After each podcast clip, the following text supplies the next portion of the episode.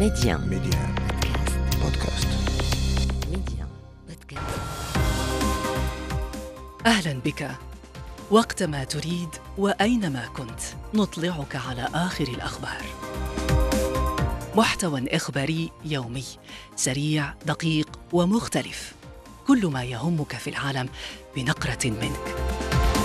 أنا إبراهيم الغربي وهذا أخبار كاست على ميديا بودكاست. مرحبا. الحرب على غزة في يومها السادس والأربعين بعد المئة. إحصاء أكثر من ثلاثين ألف قتيل منذ اندلاع الحرب قبل أكثر من أربعة أشهر في السابع من أكتوبر الماضي. في وقت يواجه سكان القطاع وضعا إنسانيا مأساويا وخطر المجاعة.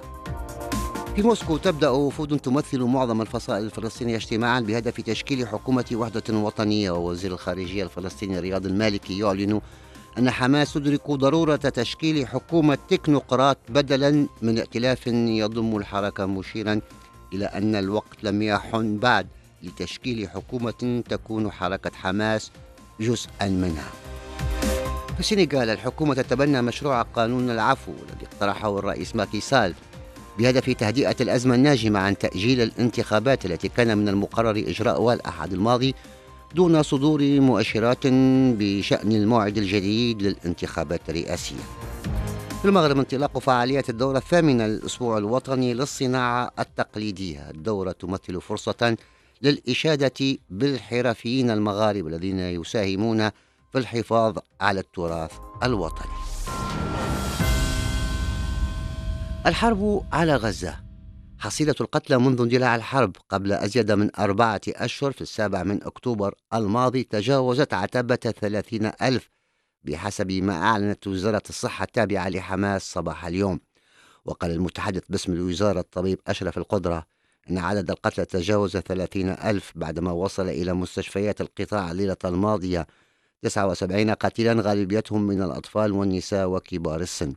ويتواصل القصف الإسرائيلي في وقت يواجه سكان القطاع وضعا مأساويا وخطر المجاعة مع استمرار المباحثات بشأن هدنة محتملة.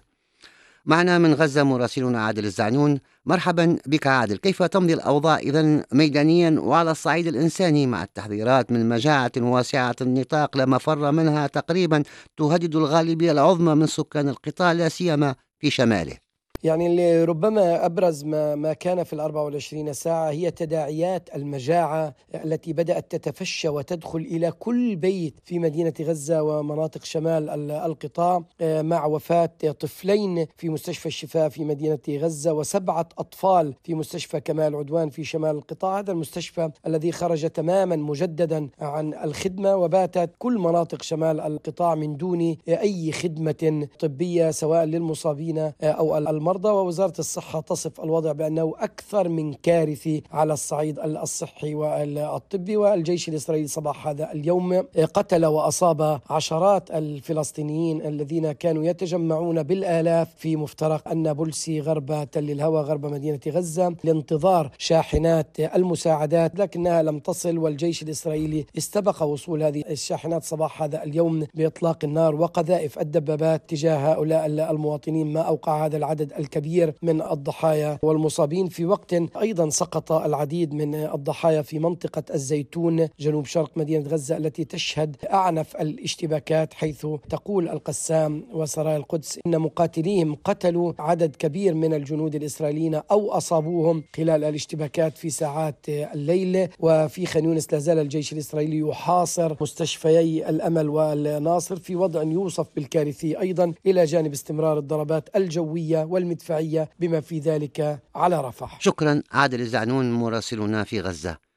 الولايات المتحدة دعت إسرائيل إلى فتح المزيد من المعابر لإيصال المساعدات الإنسانية وقالت مديرة الوكالة الأمريكية للتنمية الدولية سامانتا باور خلال زيارة لمعبر كرم أبو سالم بين إسرائيل وقطاع غزة أننا نتحدث مع المسؤولين الإسرائيليين حول ضرورة فتح مزيد من المعابر ومزيد من الممرات إلى غزة.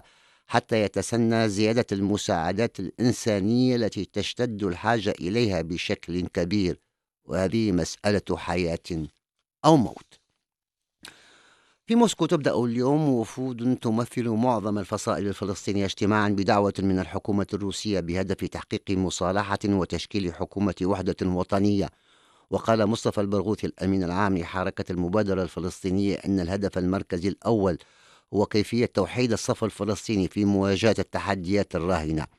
وأضاف أن أحد النقاط الأساسية التي سوف تناقش بالتأكيد هي موضوع حكومة الوفاق الوطني أو الوحدة الوطنية. يمكن أن تشكل لسد الطريق على مؤامرات نتنياهو في فرض تصوراته الخاصة بتكريس احتلال قطاع غزة. وكان وزير الخارجية الفلسطيني رياض المالكي أعلن أمس خلال مؤتمر صحفي في جنيف أن حماس تدرك ضرورة تشكيل حكومة تكنوقراط بدلا من ائتلاف حكومي مضيفا أن الوقت لم يحن بعد لتشكيل حكومة تكون حماس جزءا منها لأنه ستتم مقاطعتها. وتابع قبل أي شيء ما يجب فعله هو معرفة كيف ننقذ الوضع وحياة الفلسطينيين الأبرياء وكيف نوقف هذه الحرب العبثية ونحمي الشعب الفلسطيني. نتابع تعليق دكتور محمد المصري مدير المركز الفلسطيني للبحوث والدراسات. في رام الله.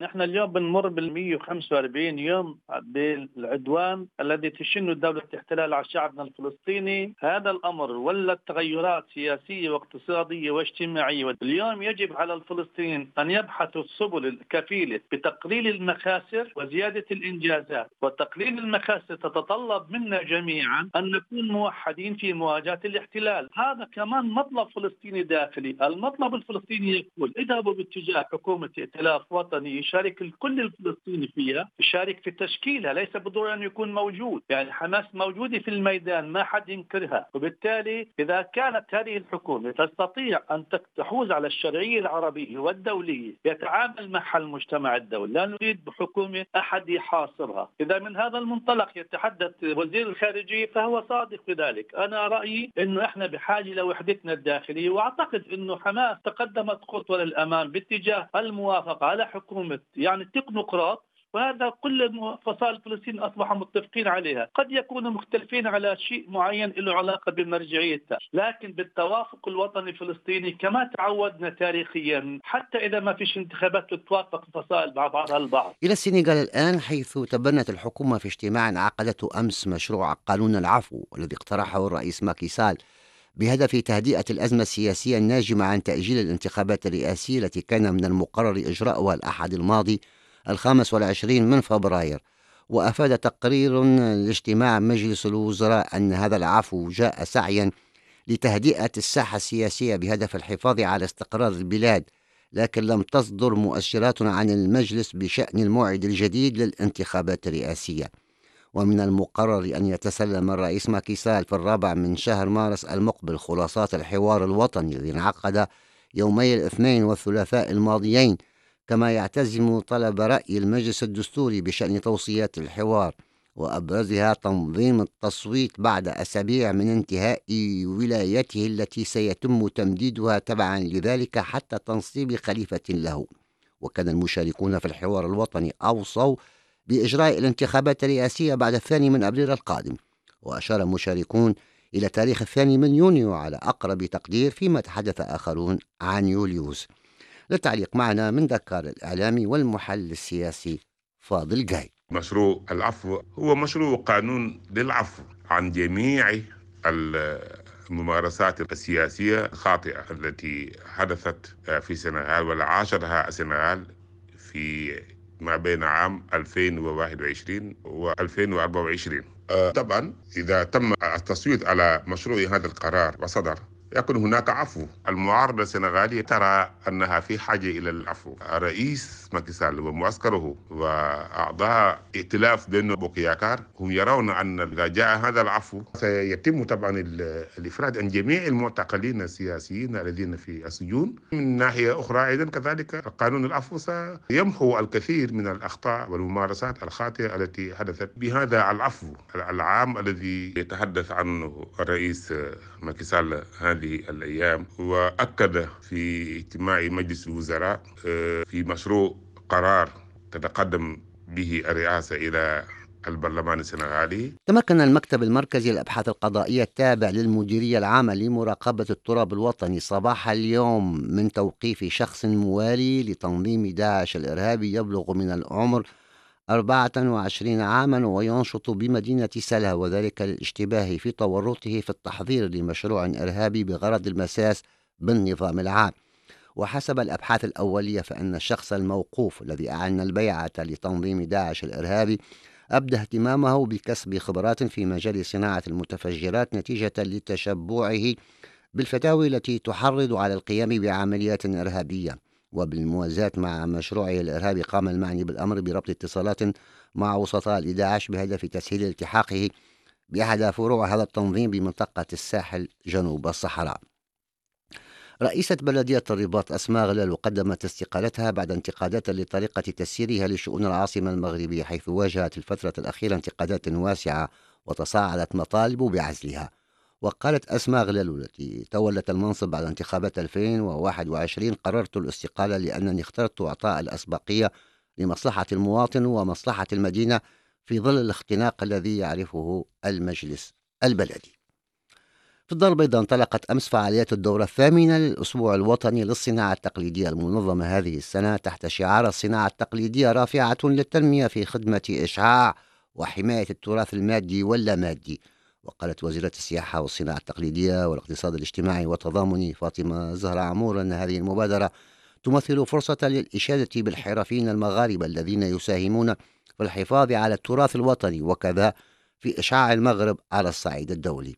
نستمع لطارق صديق مدير دار الصانع هذه الدورة تجي في واحد السياق اللي هو جد إيجابي بالنسبة للصناعة التقليدية حيث الحمد لله كتعرف واحد الديناميكية مهمة واحد الفخام اللي كنشوفوه في المؤشرات جد إيجابية حيث السنة الثانية على التوالي الصادرات ديال القطاع تيفوقوا المليار درهم وكاين نمو كبير كاين واحد الخلق ديال فرص الشغل. يعني كنجيو في هذا السياق هذا باش آه، تبرمجات هذه الفعاليات هذو اللي فيها المنتدى. آه، أيضا المعرض ديال الزربيه وديال آه، زليج اللي بقى معنا بضعة أيام. آه، ويمكن الزوار أنهم يزوروه باش يكتشفوا واحد العدد ديال المنتوجات ديال الصناعة التقليدية اللي جاتنا من جميع جهات المملكة.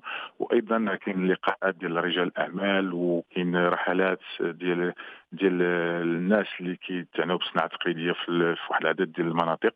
وكل هذا كيجي في إطار استراتيجية اللي تتوضع الوزارة باش آه، تطور القطاع وباش نوقفوا الصناعة التقليدية. ونشرة أخبار كاست انتهت أخبار كاست اختيارك. اختر أن تشترك معنا.